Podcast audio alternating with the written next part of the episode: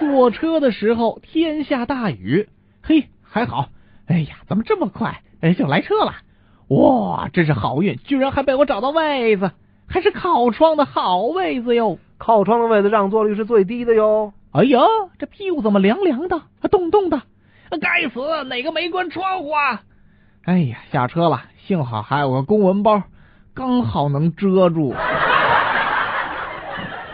像我这样的高个子，在公交车上有一个好处，那就是无论站在哪里都可以十分方便的抓到扶杆。